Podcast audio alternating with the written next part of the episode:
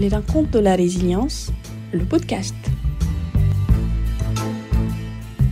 Donc aujourd'hui, on a effectivement euh, le plaisir d'accueillir euh, Magali qui est à ma gauche et puis euh, Mélanie qui nous suit donc en visio de Lyon. Bonjour. Alors, je, donc bienvenue à toutes les deux et merci, pour votre temps. merci d'avoir accepté de, de repousser l'heure du petit déjeuner, c'est jamais très facile. Donc, euh, on fera euh, pratiquement un peu plus d'une demi-heure d'interview. Euh, vous avez la possibilité de poser des questions ou de préparer des questions dans la salle physique, mais aussi dans la salle digitale. Et on prendra 10-15 minutes pour recueillir ces questions et les poser à nos deux invités. on devrait terminer la session vers 13h30. des fois, on déborde légèrement, mais on va essayer de respecter le timing, donc je vais être concis. Euh, je vais présenter rapidement nos deux intervenantes. Elles compléteront évidemment si j'oublie des choses et j'en oublierai forcément. Donc, euh, je vais commencer par Mélanie. Mélanie, elle est née à Saint-Étienne. J'ai compris que le foot, ce n'était pas une passion, mais quand même, elle, préfère Saint-Étienne à Lyon, donc c'est pas mal. Alors, il faut qu'elle fasse attention parce qu'elle euh, travaille à Lyon, ça c'est sûr. Habiter à Lyon, je ne suis pas très sûr, tu corrigeras. Euh, Mélanie, euh, malgré son jeune âge, travaille depuis six ans chez Interface Transport. Elle, est, en est la directrice depuis quatre ans et précédemment, Mélanie, tu avais euh, créé une, société déjà dans la logistique, puis c'était du cyclo-logistique, de la cyclo-logistique. Donc tu nous en parleras un peu plus. quant à Magali, alors, Magali, elle a une particularité, c'est que le prénom Magali s'écrit sans E. Donc, j'espère qu'on n'aura pas fait de coquille. Donc, euh, si c'est le cas, il faudra nous le signaler, on corrigera. Toi, Magali, tu es née à Brioude. C'est ça. Alors, tu es née à Brioude, mais il y a un petit peu de sang espagnol euh, qui coule dans tes veines. Et euh, je pense que tu. Moitié, donc c'est bien. Euh, tu es ingénieur en gestion de production, organisation et qualité. C'est ça. J'ose à peine le dire, euh, le dire parce que c'est incroyable quand on te voit. C'est que ça fait, euh, il paraît, 30 ans que tu travailles à la Poste. Donc, tu as dû commencer, tu dois avoir 5-6 ans, un truc comme ça. C'est ça. c'est ça. Merci beaucoup. et tu as été successivement plein de postes, dont chef de projet logistique urbaine, pour dire que tu connais bien ces sujets. Directeur de la plateforme, directrice pardon, de la plateforme courrier à Landes, c'était ton dernier poste. Et tu viens de rejoindre euh, Urbi, où tu en es la directrice générale. Euh, depuis en gros deux mois, c'est ça? Oui, trois petits mois, on va dire. Trois petits mois. Voilà. Mais j'ai compris que tu avais déjà euh, bien compris de ton côté ce qui se passait chez Urbi, puisqu'on a eu des échanges pour préparer cette rencontre. Et on n'a pas de doute que tu seras capable de nous parler très bien de cette belle expérience. Donc, comme on le fait habituellement, on va avoir quelques slides qu'on va partager euh, qui permettent d'introduire le sujet. Donc, je propose à Damien de les positionner, de faire en sorte que nous, on puisse les voir, mais aussi nos amis qui sont évidemment en, visio. Donc, euh, évidemment, on parle de la mobilité des marchandises. Donc, euh, le premier slide, il nous parle du transport. Et donc, quand on parle de par la résilience, et eh ben, on parle évidemment de résilience et le transport est un élément important pour aller chercher de la résilience euh, en général et en particulier sur le territoire du Puy-de-Dôme, puisque vous pouvez voir sur ce chart, euh, c'est pas très loin d'un tiers des émissions de CO2. C'était en France en 2019, mais je ne pense pas que c'est beaucoup changé en 2020.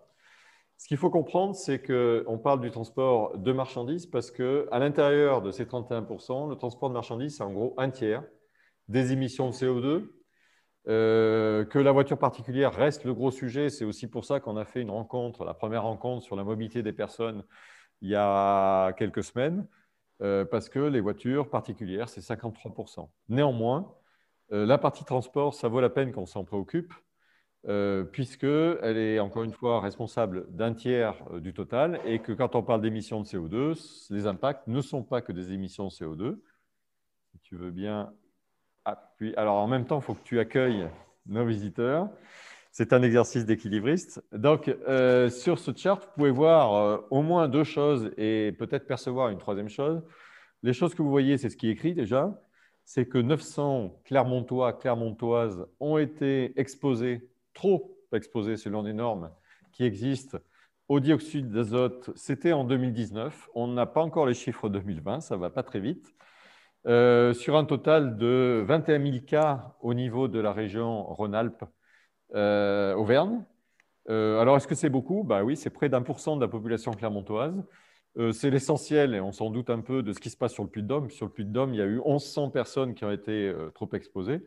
Donc, c'est 900 sur les 1100 au total. Et pourquoi c'est un petit peu préoccupant quand même, même si globalement ça baisse depuis 4-5 ans, mais il y a eu un rebond en 2019. Donc il faut rester attentif. Alors on sait bien que la situation géographique de Clermont peut favoriser ce genre de choses et ces phénomènes-là se produisent pour l'essentiel en plein été, en pleine canicule. Donc il faut rester attentif. Alors le deuxième point que vous voyez sur la diapo, c'est des congestions. Alors quand on dit ça euh, à des Parisiens ou même à des Lyonnais, ça les fait un peu marrer parce que nous, Auvergnats, on crie quand on reste plus de 10, minutes dans le trajet euh, domicile-travail, coincé dans les bouchons. Et il y a des endroits où il y a quand même des concentrations. Et puis le troisième point que vous peut-être devinez sur cette photo, c'est qu'il y a aussi des pollutions sonores. C'est-à-dire que le transport génère des pollutions sonores. Et le transport de marchandises peut être un peu plus que d'autres, parce qu'on verra, euh, ben, pour éviter la congestion en ville, pour faciliter les choses, quelquefois on livre très tôt. Euh, et donc, euh, il y a ce qu'on appelle un haillon, c'est un système qui fait un peu de bruit quand on décharge la marchandise et on recharge la marchandise. Donc voilà les raisons qui nous font nous intéresser pour l'essentiel au phénomène de transport de marchandises quand on parle de résilience. Et on peut rajouter à ça, c'est qu'il y a deux grands phénomènes qui font qu'il faut être attentif. C'est le fait que, à cause du e-commerce, oui, je dis à cause, pas grâce au e-commerce, eh bien, il y a de plus en plus de livraisons dites de dernier kilomètre, donc en ville. Donc, on est un peu tous responsables de ça quand on se fait livrer euh, euh, des colis. Euh, donc, ça demande un peu plus d'activité de transport à l'intérieur des villes. Et puis, l'autre point, c'est que la pandémie nous a montré qu'il y avait peut-être un intérêt à manger plus local. Donc, la bonne chose, c'est que le local, ça se développe, que ce soit pour les fruits et légumes ou pour la viande en général. Par contre, on s'aperçoit que ce moyen de transport n'est pas très optimisé.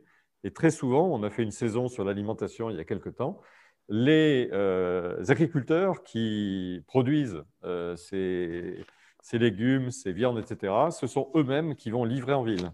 Donc, ça crée du flux supplémentaire sur les centres-villes. Voilà, je vous propose de continuer sur le slide suivant. Alors, est-ce qu'il y a des choses qui commencent à se faire dans la mobilité propre, alors qu'on peut qualifier propre? Certains dans notre petite équipe, ils n'aiment pas trop qu'on parle de propre parce que l'électrique peut être considéré comme une mobilité propre.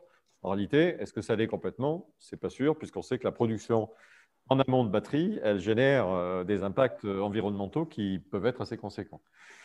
Euh, néanmoins, euh, quand on parle d'émissions de CO2 ou d'émissions de particules fines, eh bien, il y a quand même des choses qui avancent, puisque sur Clermont-Ferrand, nous avons, euh, depuis euh, fin de l'année dernière, début de cette année, une station à hydrogène, il n'y en a qu'une, mais il y en a une, et puis une première station aussi, euh, gaz naturel véhicule, et même du bio gaz naturel véhicule.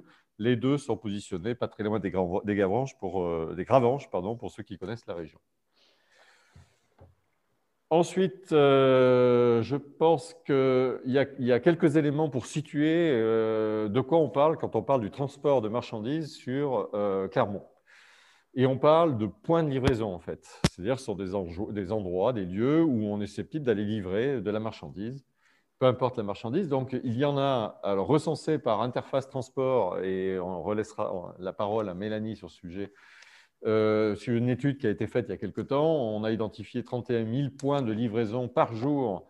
Alors, ce qu'on appelle du B2B, c'est-à-dire de la livraison qui ne s'adresse pas aux particuliers, comme on l'a vu tout à l'heure, par exemple, pour livrer le courrier, mais qui s'adresse à, des professionnels, donc des artisans, des commerçants, etc., euh, dont 1600 dans l'hypercentre de Clermont. Donc, l'hypercentre de Clermont, c'est la, couronne allez, qui fait à peu près 3 km de, rayon. 2 euh, km de rayon, pardon. Euh, et si on va un peu plus loin sur euh, les modes de livraison, on arrive à plus de 100 000 lorsqu'on considère les particuliers et ces points de livraison professionnels. Alors pourquoi on arrive à plus de 100 000 ben, J'ai cité rapidement un exemple, c'est la Poste. il y a 80 000 foyers clermontois, donc on ne reçoit peut-être pas du courrier tous les jours, mais on peut considérer qu'on en reçoit peut-être une fois, un jour sur deux. eh bien, rien que ça, ça représente à peu près 40 000 points de livraison. Et donc, on, s'aperçoit qu'il y a une activité relativement intense de livraison. Alors, c'est livraison et ramasse, parce qu'on peut livrer en centre-ville, éventuellement repartir. Et Magali nous parlera, je crois, de ce, de ce point-là qui, qui peut être une opportunité intéressante.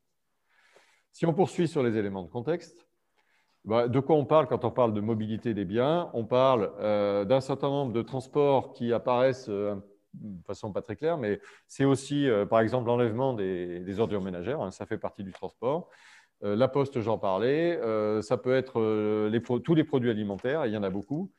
Quand on reprend les éléments ici, c'est aussi un gros point qui est la restauration collective. On l'a vu dans le sujet de l'alimentation, il y a beaucoup d'activités restauration collective, les écoles, euh, euh, les administrations, les MAPAD, etc. Eh c'est un sujet qui sans doute mérite d'être regardé parce qu'il nécessite une logistique euh, qui n'est pas tout à fait classique puisqu'il faut quelquefois organiser la chaîne du froid. Si on continue, Damien, s'il te plaît. Alors, il y a des choses qui bougent un peu partout dans le monde. Euh, avec des tendances euh, émergentes pour faire en sorte qu'on occupe le moins d'espace en ville pour livrer, que ce soit euh, très écolo, si possible d'ailleurs autonome, que ça se fasse oublier, que ça puisse livrer la nuit. Et donc, vous voyez, alors on se transporte dans le futur, puisque en haut à droite, vous avez un tunnel qui a été imaginé par les Suisses. Alors, il n'est pas d'actualité, hein. il devrait voir le jour si tout fonctionne comme prévu entre les années 2031 et les années 2045, mais il y a un certain nombre de projets euh, qui sont pris en compte par euh, des gouvernements, des collectivités pour s'occuper très sérieusement de ce point de livraison euh, des marchandises en ville. Alors, avant de passer à ces, slides, on va diffuser une vidéo qui présente d'une façon assez résumée interface transport. On poursuivra avec une autre vidéo que Magali nous a passée sur Urbi. Et puis, euh, quand tu auras l'occasion de prendre la parole, si tu veux, on reprendra ces slides.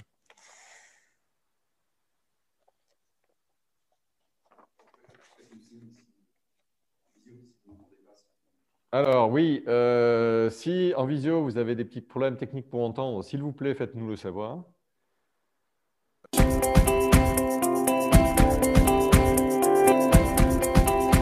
Le pôle s'est créé euh, tout naturellement puisqu'au milieu des années 90, à la création de l'entreprise, nous réalisions déjà nos premières études et expérimentations en la matière en transport de marchandises, qui ne s'appelait pas encore logistique urbaine à l'époque. Et puis les enjeux sur cette thématique euh, sont devenus de plus en plus prégnants pour les collectivités les acteurs privés que nous continuons encore aujourd'hui à accompagner avec notre équipe euh, spécialisée en la matière.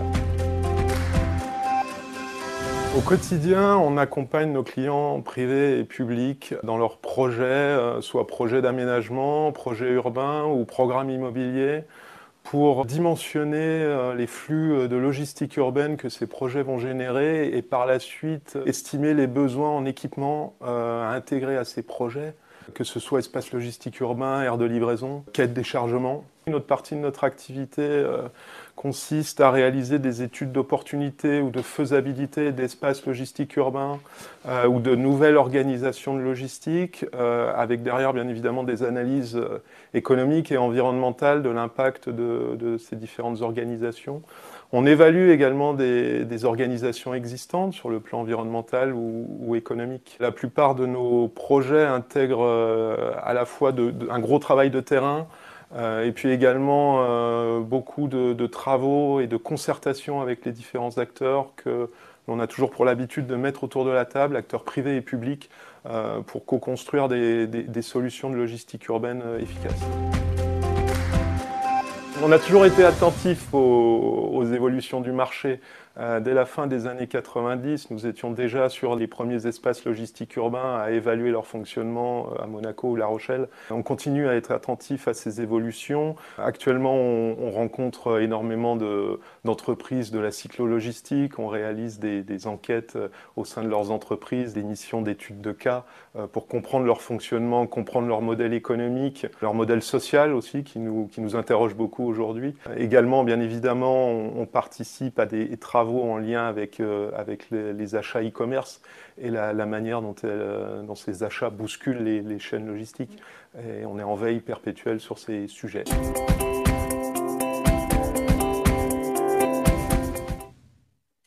Alors, je demande à mes deux intervenants de patienter un petit peu parce que je vais vraiment leur donner la parole, mais je propose qu'on passe tout de suite la présentation de Urbi.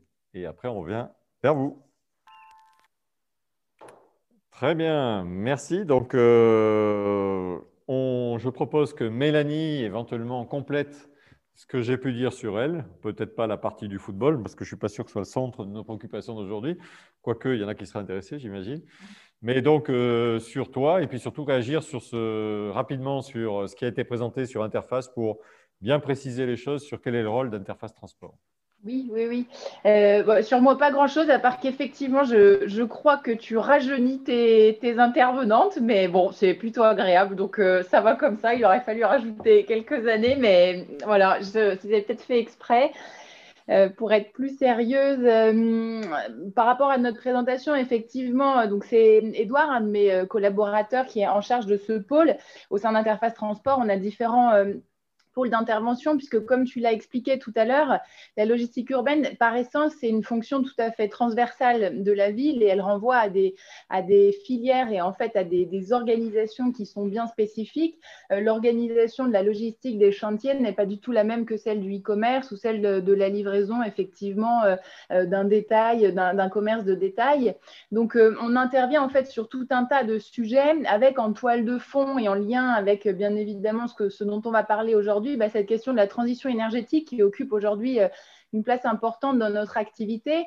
Euh, la transition énergétique, c'est à la fois des questions autour, effectivement, bien sûr, de l'amélioration de l'impact environnemental du transport de marchandises à travers la transition euh, bah, ou la conversion des flottes de véhicules, notamment des acteurs professionnels, vers des véhicules, alors on ne va pas dire verts ou je ne sais plus quel terme l'équipe goûte peu, mais en tout cas sur des véhicules moins émissifs, disons. Euh, ça va être également un travail sur les flottes des collectivités, puisque les collectivités, tu en parlais tout à l'heure, il y a la question, la question de la restauration collective, mais il y a également la question des, véhicules des collectivités qui doivent euh, effectivement aujourd'hui pouvoir euh, remplir en tout cas les, conditions de, circulation qui sont imposées par les différentes, les différentes communes. Donc voilà, simplement pour, pour retenir et bien avoir en tête que, cette logistique, ce n'est pas uniquement euh, la camionnette qu'on peut voir euh, qui est euh, mal garée en double fil devant un commerce. En fait, c'est bien plus large que ça. C'est les artisans, c'est les circuits courts pour la Restoco. C'est tout un tas de choses qui font qu'une ville fonctionne, en fait, hein, tout simplement. Très bien, merci. Donc, si, si je le résume à ma façon, vous, votre job d'interface transport, c'est tout ce qui est compréhension des, de, la, mobilité des marchandises, effectivement, plutôt sur zone urbaine, et euh, vous occupez de l'ingénierie pour finalement donner des conseils. C'est-à-dire vous n'êtes pas en tant que tel des logisticiens, transporteurs.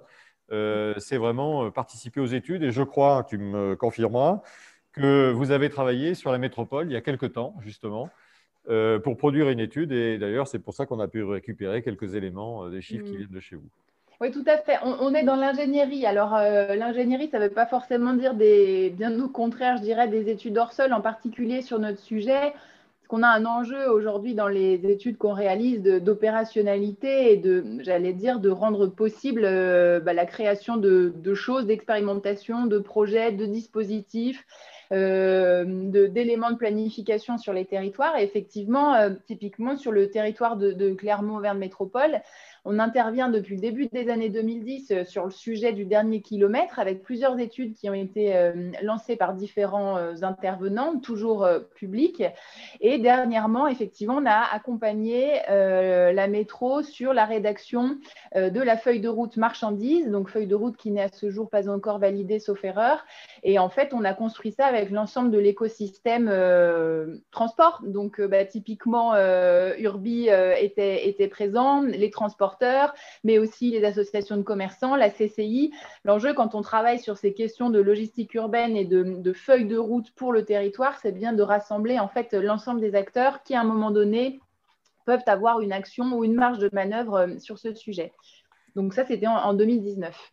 Ok, merci. Donc on voit que c'est quand même, ce sont des chantiers qui peuvent durer un peu. Et donc la traduction, une des traductions concrètes de l'organisation du transport sur Clermont-Ferrand, eh ben, c'est Urbi. Vous avez vu le film. Donc je laisse la parole à Magali, euh, à Magali si elle veut compléter ce que j'ai pu dire la concernant.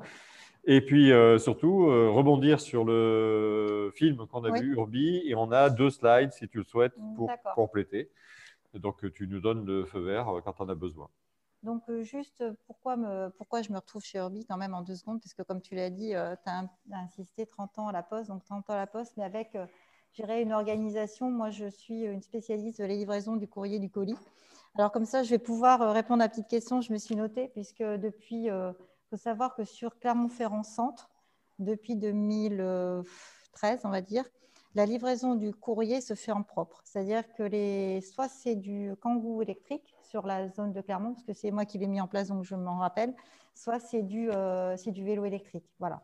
Alors, j'ai bien dit sur la zone, euh, le, pur centre. Après, les extérieurs, c'est un peu plus compliqué pour des questions techniques. Si je peux témoigner, j'habite Serra, c'est un peu en altitude, et je suis euh, mon courrier livré en, vélo électrique. Voilà. donc on commence à élargir parce qu'en effet, les vélos et les véhicules commencent à avoir plus d'autonomie, donc on peut élargir notre zone propre, on va dire ça comme ça. Donc, euh, Urbi, pour, pour compléter, euh, juste, dire, euh, juste dire qu'on fait partie, on est une start-up, on fait partie du groupe La Poste, et donc qui est un de nos principaux. On a deux actionnaires, donc le groupe La Poste et la Banque des Territoires. Et je dirais ça, voilà, on complète l'activité du groupe sur les bornes qu'ils ne peuvent pas gérer, ils ne peuvent pas toucher. Donc euh, Urbi, euh, Urbi, donc euh, logistique, logistique urbaine. Donc je vais vous expliquer très rapidement et sur clairement. Je pense que c'est sympa de l'expliquer. Sinon, c'est un groupe de startups. On est 18 startups qui sont implantées donc dans les 22 métropoles. Il en manque encore quelques-unes, mais ça, ça, ne saurait tarder. Et je dirais, on fonctionne tous un peu de la même façon.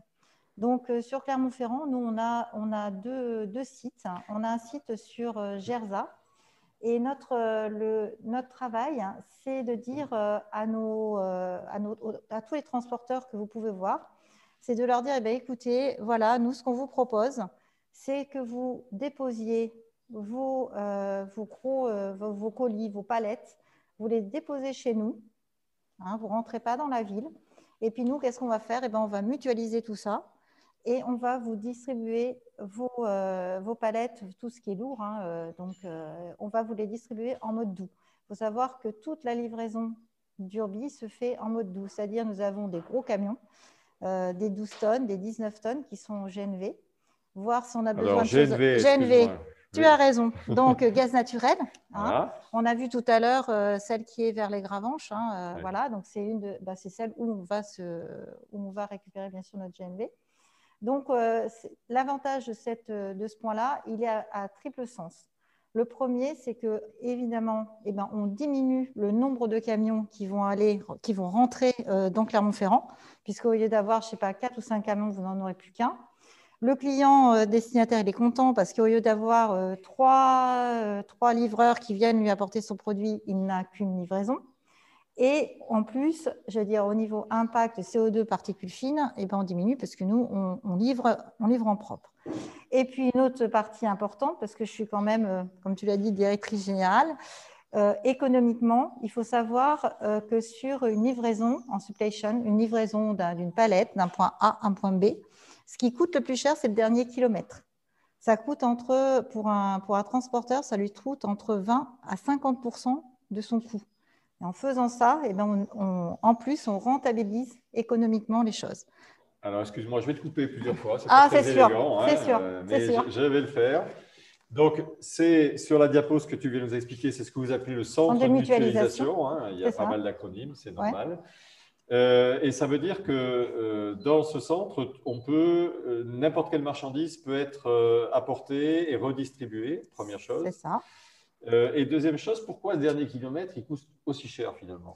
Alors pourquoi il coûte aussi cher? Parce que en fait, le, transporteur, euh, eh ben, le temps c'est de l'argent.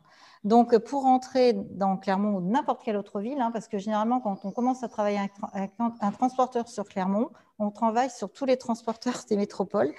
Ça, on perd énormément de temps hein, euh, sur la route, sur l'autoroute, ça va vite. Pour rentrer dans les villes, c'est cher parce que ça perd du temps. Et puis en plus, sur la majorité des villes, vous avez aussi des, mm, un délai, c'est-à-dire à partir de 11 heures, ben, c'est terminé, on ne peut plus y aller, etc. Donc il y a des fenêtres, Donc, des fenêtres de tir qui sont exigeantes. D'accord. Donc voilà, L'avantage, ce que l'on leur propose aussi depuis quelques mois et qu'ils n'avaient pas du tout en idée, parce qu'on change complètement, les, comme tu disais, on, change complètement les, les, façons de voir, c'est de leur dire, bah, écoutez, nous, on va vous livrer, on va vous livrer donc vos clients, mais en même temps, on peut récupérer ce que génèrent les clients dans la ville. Parce qu'il y a d'un côté, bien sûr, je vais déposer, et de l'autre côté, bah, je ne sais pas, moi, le commerçant qui, va, euh, qui veut euh, renvoyer son stock, euh, pareil, il y a un camion qui vient. Donc, au lieu de mettre deux camions à ce moment-là, eh ben, on dépose et on récupère. Donc là, on en avait parlé un peu ensemble, c'est quelque chose de nouveau et quelque chose qui fait changer, je dirais, la, façon de voir des transporteurs. Alors, je vais à nouveau te couper. Donc, si on résume, vous avez quand même deux, trois gros avantages, et on en verra sans doute d'autres. C'est que vous optimisez la livraison parce que vous coupez de la marchandise qui arriverait d'une façon un peu dispersée. Exact. Euh, deuxième avantage, c'est que vous utilisez des moyens qui sont effectivement dits propres. C'est ça. Euh, et puis le troisième point, c'est que vous optimisez parce que non seulement vous allez dans le centre, mais vous repartez du centre avec de la marchandise. C'est ça. Exactement. je vais redonner la parole à Mélanie, puisque dans ce que vous conseillez, est-ce que euh, tu te retrouves dans ce genre de, de dispositif de centre de mutualisation? Et si oui, est-ce qu'il euh, y a des villes où on est particulièrement avancé, ou euh, bah, pourquoi pas, il y aurait euh, des centres qui seraient la propriété publique et privée, et privée parce que ça a quand même un intérêt, moi j'ai l'impression que c'est un intérêt quand même global pour les citoyens, ce genre de choses. Oui, tout à fait. Alors, on s'y retrouve évidemment parce que ce sujet de la mutualisation et de la massification en entrée de ville, elle agite, j'allais dire, les réflexions depuis de nombreuses années qui est intéressant dans la démarche d'Urbi, je, dirais qu'il y, a deux points euh, centraux, en tout cas dans ce que nous, on analyse euh, à ce jour. C'est d'abord bah, leur présence euh, sur l'ensemble du territoire national, c'est-à-dire que aujourd'hui, ça permet effectivement de proposer à de grands donneurs d'ordre ou à de gros faiseurs une prise en charge sur un certain nombre d'agglos en France, ce qui aujourd'hui n'était pas du tout le cas, puisqu'on avait effectivement des initiatives un peu isolées qui pouvaient apparaître sur certains territoires, mais qui proposaient pour autant pas une offre de service euh, sur l'ensemble sur l'ensemble du, réseau euh, national. Et puis, moi, la seconde chose que je trouve très intéressante, euh, ben, c'est ce côté offre servicielle. Vous l'avez vu dans le, petit film, il y a la distribution, donc effectivement la massification transporteur et je vais livrer, faire de la distribution fine sur le dernier kilomètre mais il y a aussi tout ce qu'on appelle la logistique servicielle, euh, le déchet, donc la récupération des, déchets commerciaux, le stockage déporté euh, à destination des commerçants. Et tout ça, ça fait vraiment sens et on sent que c'est des, choses qui, agitent beaucoup euh, les acteurs depuis de nombreuses années. Et c'est vrai que voilà, la, force du dispositif, c'est ça. Alors après, il se pose la question de la gouvernance d'une telle plateforme. Hein. Tu le dis, Patrick, effectivement, est-ce que c'est public, privé, dans le sens où ça répond quand même à une logique d'intérêt général, finalement hein, cette euh, amélioration du, bilan environnemental, il y a eu des tests euh, où la collectivité euh, a, pris des participations dans des dispositifs de, ce type, qui, qui, est pas inintéressant parce que ça permet à la collectivité de conserver un regard et d'être, j'allais dire, partie prenante et actrice. Pour autant, ce n'est pas le job d'une collectivité de faire du transport. Donc, on était là sur un mélange des genres euh, bah, qui n'a pas fonctionné, en l'occurrence, hein, dans, les cas auxquels je pense. Et effectivement, euh, c'est vrai qu'Urbi, aujourd'hui, a une relation euh, de proximité avec, j'allais dire, les collectivités. je ne veux pas du tout parler en votre nom, parce que je connais évidemment moins bien votre activité, mais en tout cas, c'est le, regard que, j'en ai. Et donc, de, ces, échanges d'informations, à travers notamment la, signature de conventions avec, avec certaines agglos dans lesquelles vous êtes implantés, euh, voilà, qui permettent, je dirais, à la, collectivité de se positionner aussi sur des éléments un peu de, planification plus long terme, dont Urbi, dont votre dispositif peut faire partie.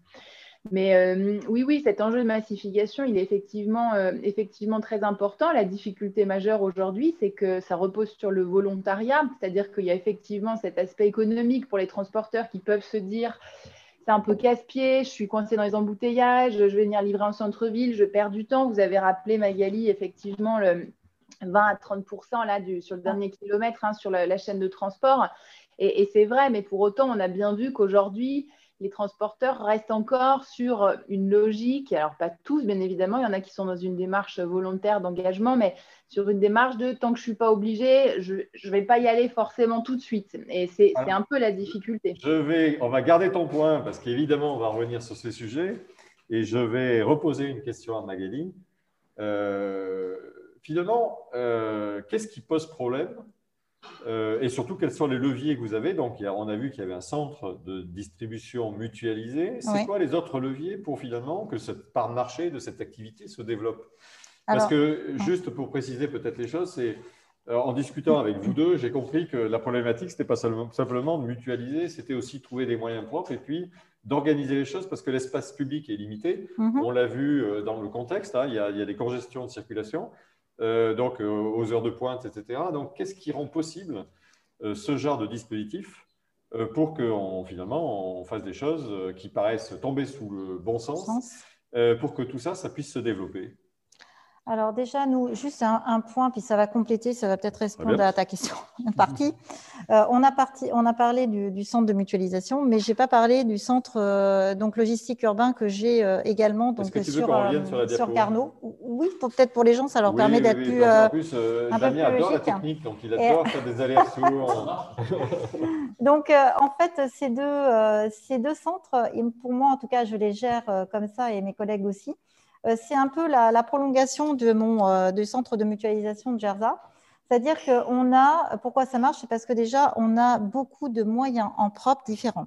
Et j'ai besoin de beaucoup de moyens en propre différents. C'est-à-dire, ça va du gros camion 19 euh, tonnes où je vais mettre jusqu'à 25 ou 30 palettes à l'intérieur, jusqu'à des, des, vélos cargo. Hein. J'ai trois vélos cargo électriques. On va monter à 5 ou 6 au mois de, de janvier, puisqu'on va avec des collectivités, je l'espère, euh, locales.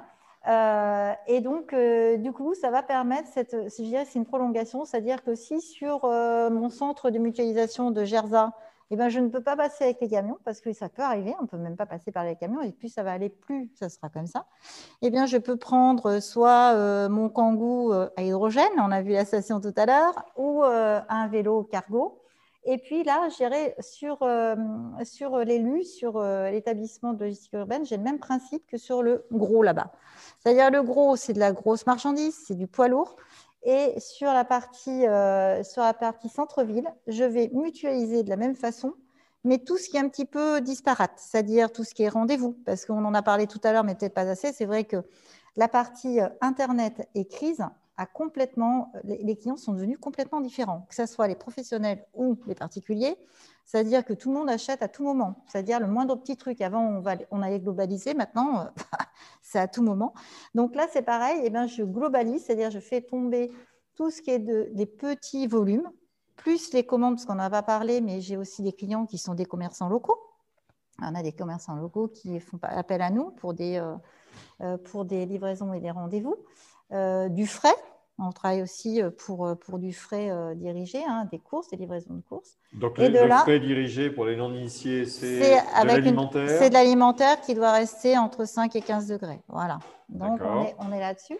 Et de là, eh bien, je fais le même principe, et c'est pour ça que c'est économiquement viable. Je vais toujours dire ça, je vais faire un peu la vilaine, moi, à chaque fois, mais il faut que ça fasse ces deux. Il faut qu'on décongestionne, mais si on veut que les gens y arrivent, c'est ce que tu voulais savoir, comment faire pour y arriver c'est que le client, qu'est-ce qu'il veut Que ce soit n'importe quoi, il veut être livré chez lui à moindre coût, avec une super qualité de service et, euh, qu'en plus, euh, on pollue de moins en moins.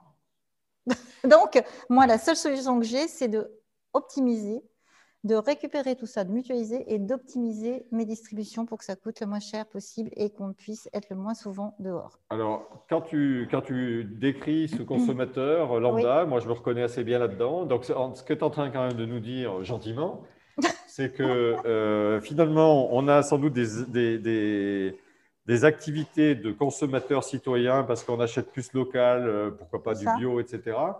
En revanche, quand on a de l'hystérie euh, acheteuse, où au lieu d'aller euh, sur, un, sur un seul lieu pour acheter globalement euh, tout ce dont on a besoin, en fait, euh, on perturbe un peu le système et puis on, contribue à une organisation du transport qui est quand même pas simple, pas simple à gérer. Non, et qui a beaucoup évolué, je dirais, en un an, un an et demi. D'accord. Voilà. Et quand moi, enfin, moi j'ai toujours été là-dedans, que je visualise personnellement, je ne sais pas comment je ne sais pas comment Mélanie le voit, mais c'est vrai que c'est un petit peu. C'est une bonne occasion de poser la question à Mélanie. Est-ce que Mélanie, qui donc avec son entreprise étudie pas seulement la ville de Clermont, mais beaucoup de villes, est-ce que ce phénomène qu'on pourrait qualifier de société, on l'observe ailleurs? Ah oui, bah, évidemment, oui, oui c'est sûr que euh, bah, je dirais qu'effectivement, Magali, euh, vous, vous dites depuis un an et demi, euh, le, Covid a, joué un rôle d'accélérateur incroyable. Hein. J'ai lu ce chiffre qui m'a beaucoup frappé. Les e-commerçants considèrent qu'ils ont gagné trois ans en termes de développement de chiffre d'affaires grâce au Covid.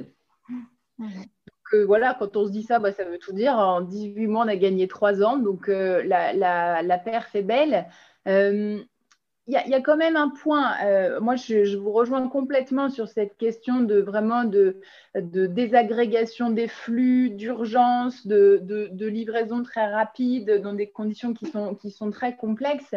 Il faut quand même euh, rappeler une chose, c'est qu'à l'échelle d'un territoire, euh, sur les déplacements motorisés qui sont liés à un achat, il y en a un sur deux qui sont le fait de véhicules particuliers.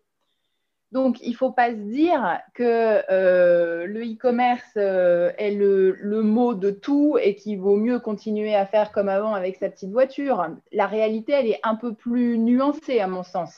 Une livraison, euh, Magali en fait, on a 60-70 points de livraison dans un véhicule qui plus est faiblement émissif l'impact environnemental, il, est à mettre en balance. Alors, tout n'est pas tout noir et tout n'est pas tout blanc, mais je ne suis pas du tout en train d'encourager euh, l'hystérie euh, consommatrice euh, sur le net, loin de là, mais, mais, il faut quand même contrebalancer ça parce que des opérateurs, enfin, les opérateurs aujourd'hui massifient, organisent des tournées, et encore une fois, un, déplacement sur deux pour motif achat, disons, c'est une voiture qui n'est pas tout le temps critère 1. Alors, c'est très bien de nous rappeler ça. Ça veut dire que quand on est consommateur citoyen, en fait, il faut surveiller son hystérie d'achat, peut-être, pour effectivement éviter ce genre de choses. on s'aperçoit qu'il y a peut-être des solutions pour le traiter. Et puis, euh, le premier la première chose à laquelle on doit penser, c'est euh, ces fameux 53% de véhicules particuliers. Et on a vu euh, dans la précédente rencontre organisée par, enfin animée par Damien, qu'on a ce qu'on appelle des, véhicules solistes, c'est-à-dire une seule personne dedans. Damien, je crois que c'est plus de 70%. Hein, je crois que c'est ça. Donc, il y a 1,03, 1,03 passagers dans les voitures. Donc, euh, effectivement, c'est bien de le rappeler euh, parce que c'est un tout. Euh, très bien. si on revient sur notre discussion, moi, ce que je, et je m'aperçois que, comme toujours, l'heure tourne. Qu'est-ce qui. Tu, tu, as parlé de l'équation économique. Est-ce que l'équation économique, c'est-à-dire que offrir ce service de qualité pour livrer vite, souvent d'une façon plutôt propre et organisée, est-ce que ça, présente un surcoût qui serait un frein au développement de ce genre de, choses? Alors moi, je, vais, je vais, je vais peut-être aller à contresens. Mais en tout cas, moi, c'est le sentiment que j'ai parce que je n'ai pas la sens infuse. Mais euh, voilà, avec les, quand même les quelques années que j'ai d'expérience et les trois, trois, petits mois de là, euh, je trouve que les, les, quand même les gens prennent conscience euh, qui a vraiment quelque chose à faire, qu'on ne peut plus rentrer comme ça de façon euh, intrusive euh, au niveau des, au, niveau donc des, centres-villes. Aujourd'hui, je n'ai pas rencontré un seul de mes clients qui ne me disent pas, Madame Détry, eh ben, c'est hyper important pour nous. Ce que vous nous dites de livrer en propre, c'est vraiment ce qui va faire la différence. Et aujourd'hui, ils sont prêts à mettre un peu plus pour vraiment se dire, ben, je participe aussi. Et je trouve que c'est un, réel changement. Parce qu'il y a un an de ça. Mettre un peu plus, c'est qu'ils acceptent. Oui. Euh, parce qu'en face, il y a un service de qualité et puis le fait qu'effectivement, pour leurs propres clients, ça sans doute a, un impact. Et ça devient, bien sûr, on sait aussi une obligation souvent dans les contrats commerciaux.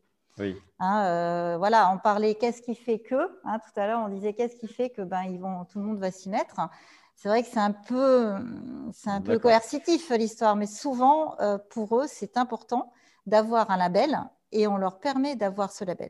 Ouais. Donc ça, ça veut dire que ça, Peut, ça peut conditionner leur performance à eux et de gagner les appels d'offres. Donc Évidemment. c'est intéressant, c'est intéressant. plutôt euh, positif, c'est-à-dire que c'est tiré par quelque chose de vertueux. Maintenant, si on regarde le côté euh, peut-être moins vertueux, Euh, est-ce qu'il ne faudrait pas taxer euh, les transports qui sont moins propres? Parce qu'il y a quand même une logique, en principe, qu'on observe presque dans tous les secteurs, c'est pollueur-payeur. C'est-à-dire que à partir du moment où on est capable d'offrir une prestation qui est plus propre, qui mhm. répond aux attentes de plus en plus nombreuses, est-ce qu'il ne faudrait pas que ce qui est livré et qui est moins propre, par la force des choses, en véhicule diesel, etc., est-ce qu'il ne faudrait pas que ce soit taxé pour équilibrer l'équation économique entre l'offre d'Urbi, par exemple, mais c'est un des exemples, et puis un transporteur euh, traditionnel qui ne rentrerait pas dans ce schéma mmh. Après, alors moi, ce n'est pas moi qui vais répondre à cette question, évidemment, mais par contre, moi, l'idée que j'ai, euh, même à titre personnel, et, euh, parce que je sais que tu vas me poser une question dans pas longtemps, donc c'est que je pense que le seul frein qu'il y a à tout ça, tant qu'un véhicule hein, ne sera pas au même prix qu'un autre, c'est compliqué. Je ne suis pas sûre que les gens, euh, enfin moi je suis plutôt cette vision-là des choses, euh, mais globalement dans ma vie, euh, les gens ne font pas les choses juste pour embêter les autres. Mm. Je pense que honnêtement, globalement, tous autour de nous, on, devient, on est quand même, on est devenu responsable, on a vraiment, voilà, on se rend compte qu'il y a des choses à faire. Mais le, problème est encore que ben, un véhicule doux ou un véhicule thermique, c'est pas tout à fait euh, la même. encore, même si c'est, il y a des aides. il y a des aides, certes, euh, mais, ça reste plus cher. Ça reste plus cher. Euh, si les aides, c'est hyper complexe. Alors, je suis bien placée pour le savoir. C'est hyper complexe à avoir. Il hein. faut avoir, même avec un diplôme d'ingénieur, des fois, j'y arrive pas bien. Hein, sur, voilà, si vous arrivez trop tard, et eh ben, ça y est, tout le monde a pris déjà. ça reste que, ça reste quand même très ponctuel et local ces aides.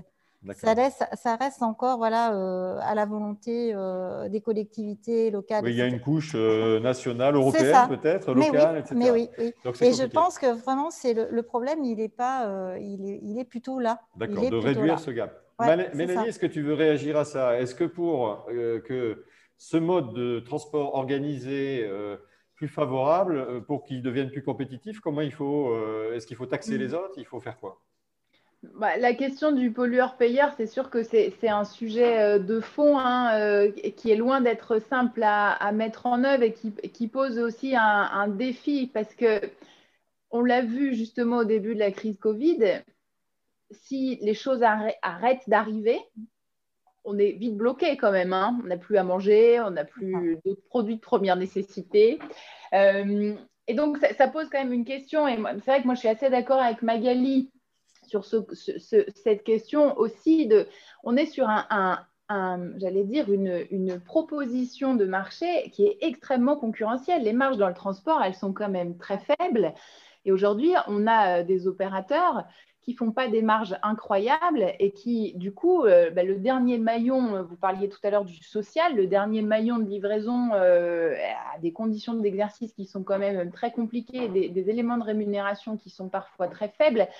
Et on, voit bien que cette question de la transition, elle est difficile. Donc, il y, a, plusieurs leviers pour accompagner la transition. La question des zones à faible émission et puis d'un calendrier dans le temps qui permet aussi aux entreprises d'anticiper. On ne peut pas dire du jour au lendemain à une entreprise Ah, bah demain, il faut passer en gaz. Oui, mais moi, j'ai acheté mon camion diesel il y a six mois, euh, j'amortis sur cinq, six ans. Euh, ce n'est pas possible, en fait. Donc, euh, il y a cette question de calendrier. Oui.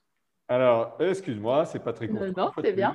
Ce ne sera pas la dernière. Euh, tu as parlé d'une notion, d'un concept qui s'appelle zone à faible émission. Euh, on a eu euh, la chance d'interviewer Patrick Oliva, qui s'occupe d'une organisation, d'une association qui s'appelle Orbimob, et qui a souhaité nous dire quelques mots sur ce sujet.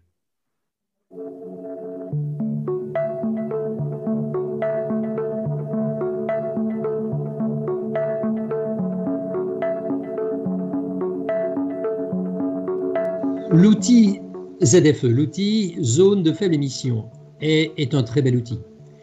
D'une part parce qu'il est évolutif. Il est évolutif dans le temps, dans la mesure où les villes, hein, il y en a au moins déjà 450 dans le monde qui ont développé ce, concept-là, se disent qu'après une zone de faible émission, on passera ensuite à une zone d'ultra faible émission, puis à une zone de zéro émission. Donc il y a une évolutivité dans le, dans le concept. Et le concept est très intéressant aussi par son évolutivité géographique, c'est-à-dire que l'idée est d'avoir un ensemble urbain qui effectivement s'affranchisse des émissions, qu'elles soient polluantes ou que ce soit les émissions de gaz à effet de serre, et qui effectivement, à partir d'un noyau central, s'élargissent vers l'entièreté de la zone, la zone urbanisée. Donc ça, ça, ça c'est particulièrement intéressant. Donc euh, on fait appel à davantage de piétonniers, on fait appel à davantage de cyclables, on fait appel à davantage de mobilité électrique, euh, des, transports euh, publics un petit peu repris, etc., etc. Donc il y a toute une multitude d'aspects intéressants. Au niveau français, on a très peu de ces ZFE. Hein, le concept euh, dont on s'est euh, nourri, je dirais en France, est le concept de ZCR, qui est en fait une composante de ZFE, mais qui n'est pas la ZFE, puisqu'il s'agit d'une zone de circulation restreinte qui invite à développer notamment en général un système de pastilles qui permettent de, euh, de limiter l'accès d'une zone donnée des véhicules correspondant à certains critères de qualité euh, émissive. Hein, euh, voilà. Mais la notion même de, de restriction n'est pas porteuse en soi de progrès. Et je crois que c'est ça qui est important. Hein. Je crois que le concept de ZFE est ZFE est beaucoup plus large et permet véritablement de rechercher une adhésion des citoyens.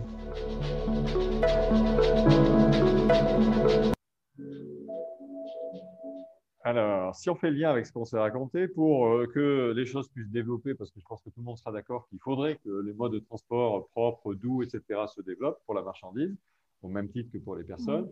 On dit, euh, on a déjà un certain nombre de leviers pour optimiser. On dit qu'on a euh, éventuellement quelques contraintes parce que, enfin contraintes, parce qu'il y a de plus en plus de demandes dans ce sens-là. Et puis, il y a une autre contrainte qui apparaît, c'est ces fameuses zones qui pourraient être décidées par les collectivités, sans doute. Euh, ça fait partie, euh, pour être très clair, de, programmes. Alors, je regarde Nicolas Bonnet qui est en face de moi.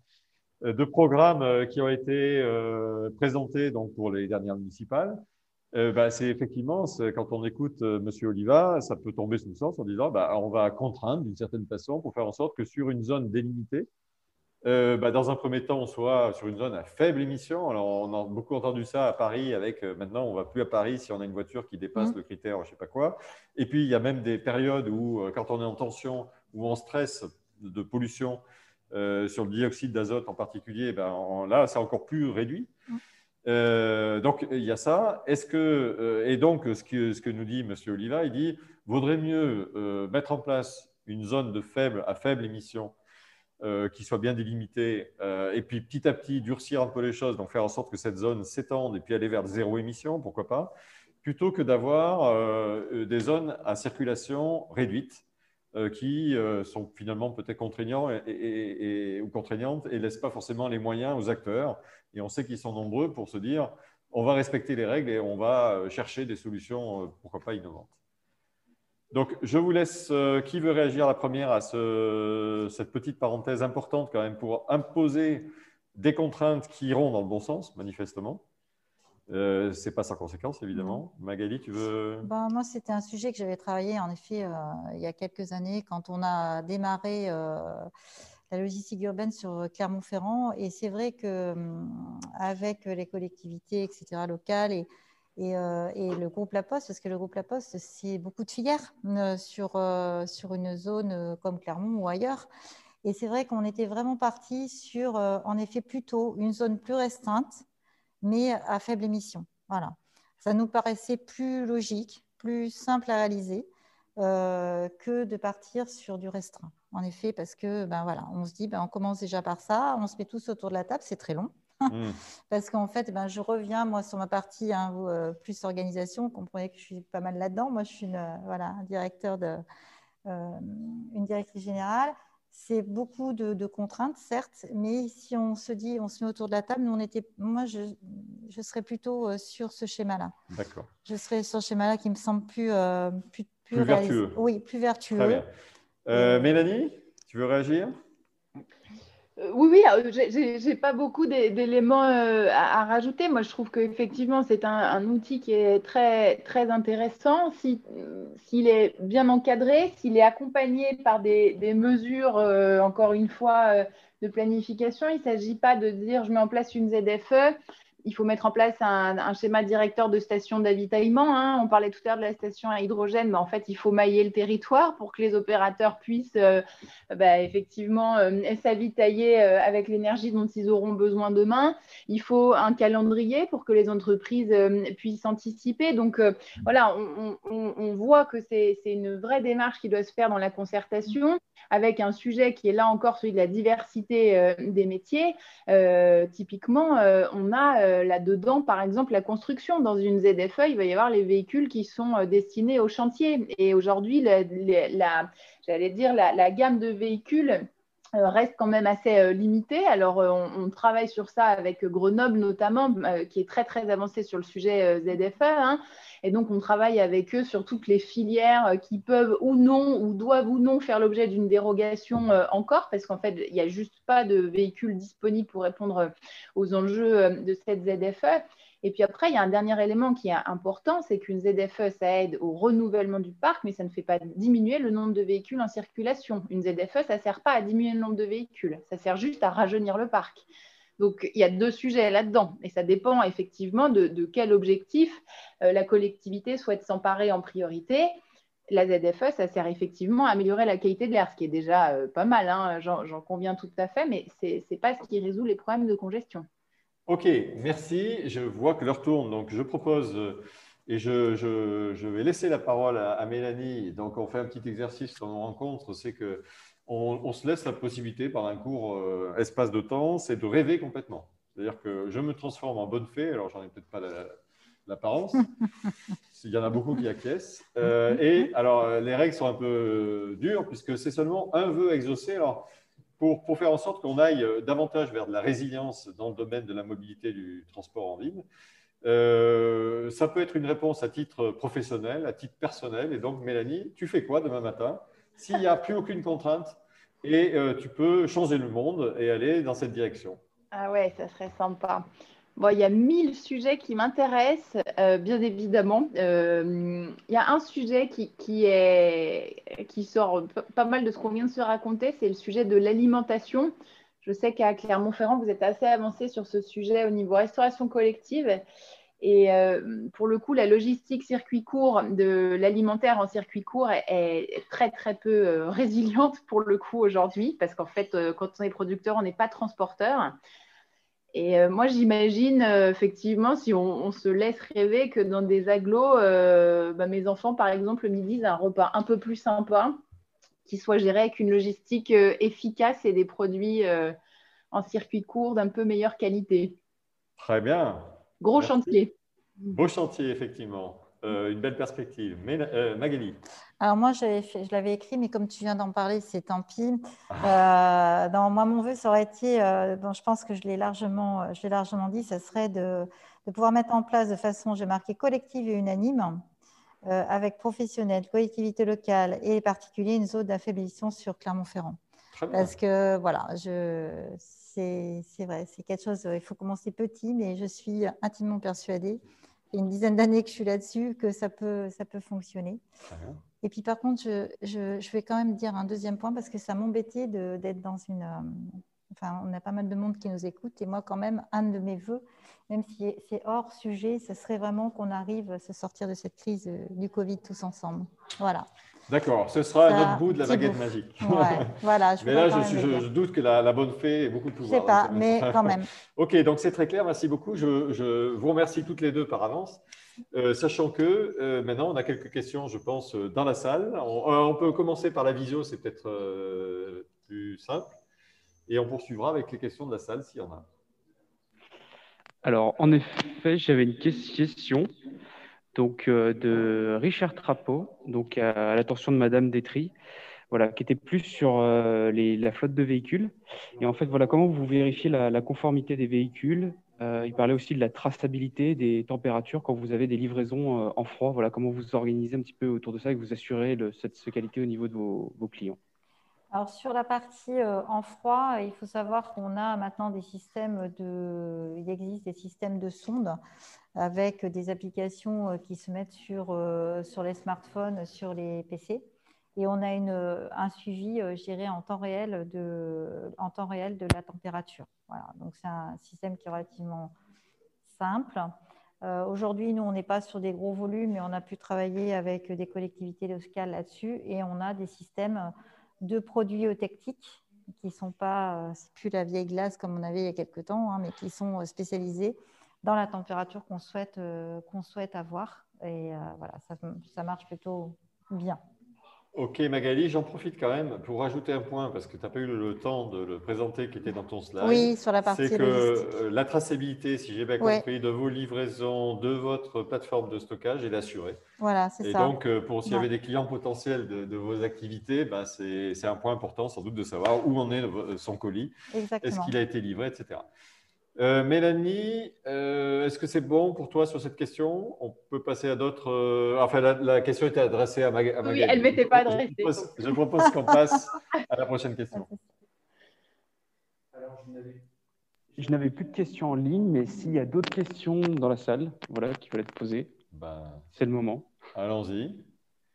Est-ce que Nicolas veut réagir aux zones? Puisque Nicolas Bonnet, euh, pour ne pas trahir de secret, travaille à la ville de Clermont, est très intéressé à un fidèle accompagnateur de nos rencontres. Et donc, euh, il se trouve qu'on a eu l'occasion de discuter et peut-être pas d'aller suffisamment loin sur cette, ce projet de zone à faible à circulation restreinte ou zone à faible émission. Je ne sais pas si tu as une question euh, sur le sujet ou un commentaire à faire.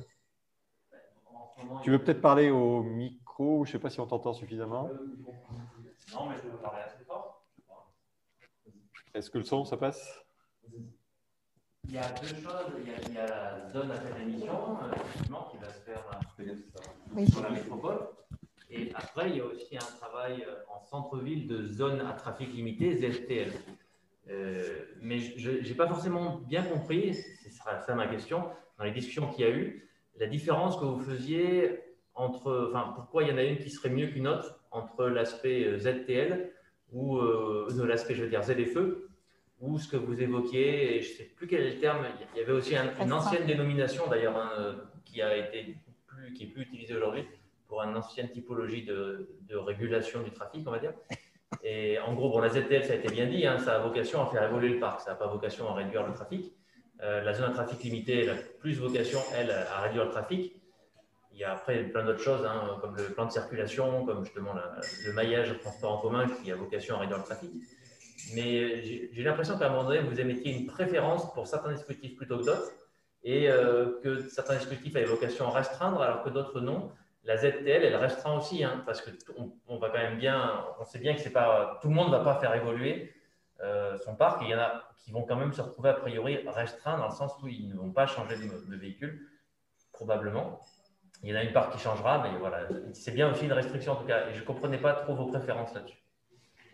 Alors, moi, juste un commentaire, parce que j'ai eu l'occasion de discuter avec euh, M. Oliva. Je pense que sur le fond, il disait la zone à, circulation restreinte, c'est un objectif de moyens. C'est-à-dire que pour que ça pollue moins, pour qu'il y ait moins de congestion, on impose de réduire la, circulation. Et l'autre, qui a un objectif de zone à faible émission, par exemple, ou même jusqu'à zéro émission, c'est un objectif de résultat. Et donc, ça laisse à tout l'écosystème qui est capable de contribuer au résultat le choix des moyens. Voilà. Mais après, j'ai bien entendu que l'une n'avait peut-être pas la vocation d'une autre et qu'il fallait peut-être jongler entre les deux. Je sais pas. ça se complète. En, tous les cas, ça pourrait se compléter. Et donc, est-ce que ça fait partie des projets euh, dont on peut parler euh, prochainement à, Clermont, d'avoir des zones comme on veut, à circulation restreinte ou à faible émission? Oui, oui. Bah, la zone de l'émission euh, faisait effectivement partie du programme, du programme municipal clermontois et elle était déjà on travaillait déjà dessus avant les dernières municipales. Donc c'est quelque chose qui, va, qui a pris un peu de retard à cause de la période Covid, mais qui va aboutir sur Clermont. A priori, sur l'intérieur des boulevards, ça sera uniquement sur la partie la plus euh, centrale, de, la plus congestionnée, et aussi celle avec les, euh, le plus de, pollution atmosphérique. Ah, en fait. On peut appeler l'hypercentre. Non, l'hypercentre, c'est oui, plus que l'hypercentre quand même, parce que un peu plus large que l'hypercentre. des pistes, par exemple, au nord-est, ah, oui. c'est quand même plus que l'hypercentre. Oui. Très bien. Euh, est-ce qu'il y a d'autres questions dans la salle où on peut, parce que l'heure euh, a bien avancé. Donc, euh, encore une fois, merci à nos deux intervenantes. Merci. je passe la parole. Est-ce que Laurie, dans la salle, tu veux compléter ou c'est. Oui?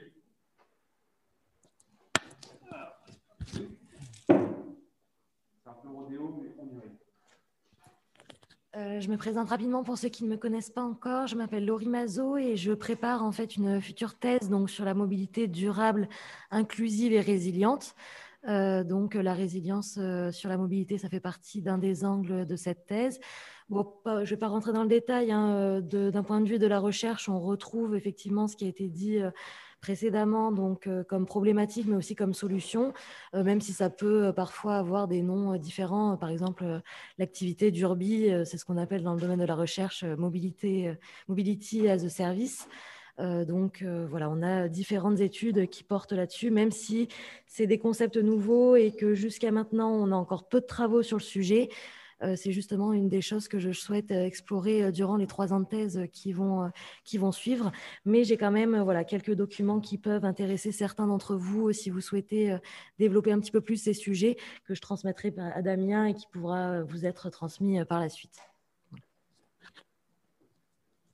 À toi. À toi de conclure. je, pense qu'on a fait le tour. Bah, tout d'abord, je pense qu'on peut applaudir nos participants et participantes et intervenantes. On ne voit pas dans le, Alors attends, on essaye de s'arranger avec les fils ici. C'est vrai qu'on voit, on voit pas ça euh, en visio, mais eh ben, écoutez, merci à tous. Donc, euh, comme je le disais euh, en préambule de cette rencontre, vous pourrez retrouver, si vous voulez, voilà, réécouter cette rencontre, avoir plus d'informations, le podcast, le compte rendu ainsi que toutes les vidéos sur notre site internet, donc par ici la résilience.org, aussi sur notre, sur notre page Facebook. Et je voulais aussi parler du prochain rendez-vous. Voilà, donc on a parlé de la mobilité plutôt urbaine jusqu'ici, voilà, en, en, parlant, de, en parlant des, euh, des, particuliers, puis après des marchandises. Et là, l'idée de cette troisième réunion, qui va, cette troisième rencontre qui va clôturer ce sac de rencontres sur la mobilité, c'est de parler de la mobilité rurale. Mhm. Voilà, sortir un petit peu de, de, la ville et voir un petit peu les problématiques que ça, que ça pose. Et pour ça, donc, on va se déplacer, on va s'exporter clairement, on va aller du coup à la médiathèque de Lezou. Donc l'idée, voilà, c'est surtout un événement qui va être retransmis. On vous donnera les différents éléments, voilà, si vous voulez assister ou si euh, ça se passera entièrement en visio prochainement. Et donc, euh, donc l'idée, c'est qu'on accueillera donc Blandine Chazelle. Pour l'instant, il y a une intervenante, donc qui est membre d'une association qui s'appelle les qui pétillent, donc qui euh, voilà dynamise, qui parle de mobilité au-delà que du sujet simplement de déplacement, mais aussi de, de la dynamisation du territoire pour relocaliser certaines activités euh, autour des monts, des monts euh, autour de Thiers. pour, les, pour la, prochaine, la prochaine rencontre qui sera donc le 25 juin à midi et demi. Et pour finir aussi, un autre événement à venir, donc ça plutôt en septembre, donc euh, je prends, on prend un petit peu d'avance. Donc comme je vous le disais, ça fait un an que cette association elle existe, en août ça fera un an. donc on voudrait programmer cet AG, cet AG 2021. Donc l'idée, en fait, c'est qu'on ne veut pas seulement le faire un événement euh, voilà, institutionnel, euh, l'Assemblée générale euh, des associations. On veut vraiment profiter de ce moment pour échanger avec les personnes qui sont intéressées par le propos de l'association, pour s'investir, voilà, travailler avec nous sur le projet de l'association. Donc on vous donne rendez-vous le samedi 4 septembre, donc dans l'après-midi. On va définir prochainement les modalités, mais voilà, l'idée, c'est un moment convivial pour pour rassembler les énergies, euh, tout le monde qui a envie de faire évoluer ce projet associatif et euh, partager un peu cette expérience euh, avec nous. Donc, on vous tiendra au courant, évidemment, via les réseaux sociaux, via notre site internet, via les, mails qu'on vous envoie sur cet, élément à venir, cet événement à venir. Donc, merci à tous et je vous souhaite tous une bonne journée en présentiel et en visio. Retrouvez ce podcast, la santé écrite, les données présentées et d'autres éléments sur notre site web par ici la résilience.org. Tout attaché sans accent. À bientôt.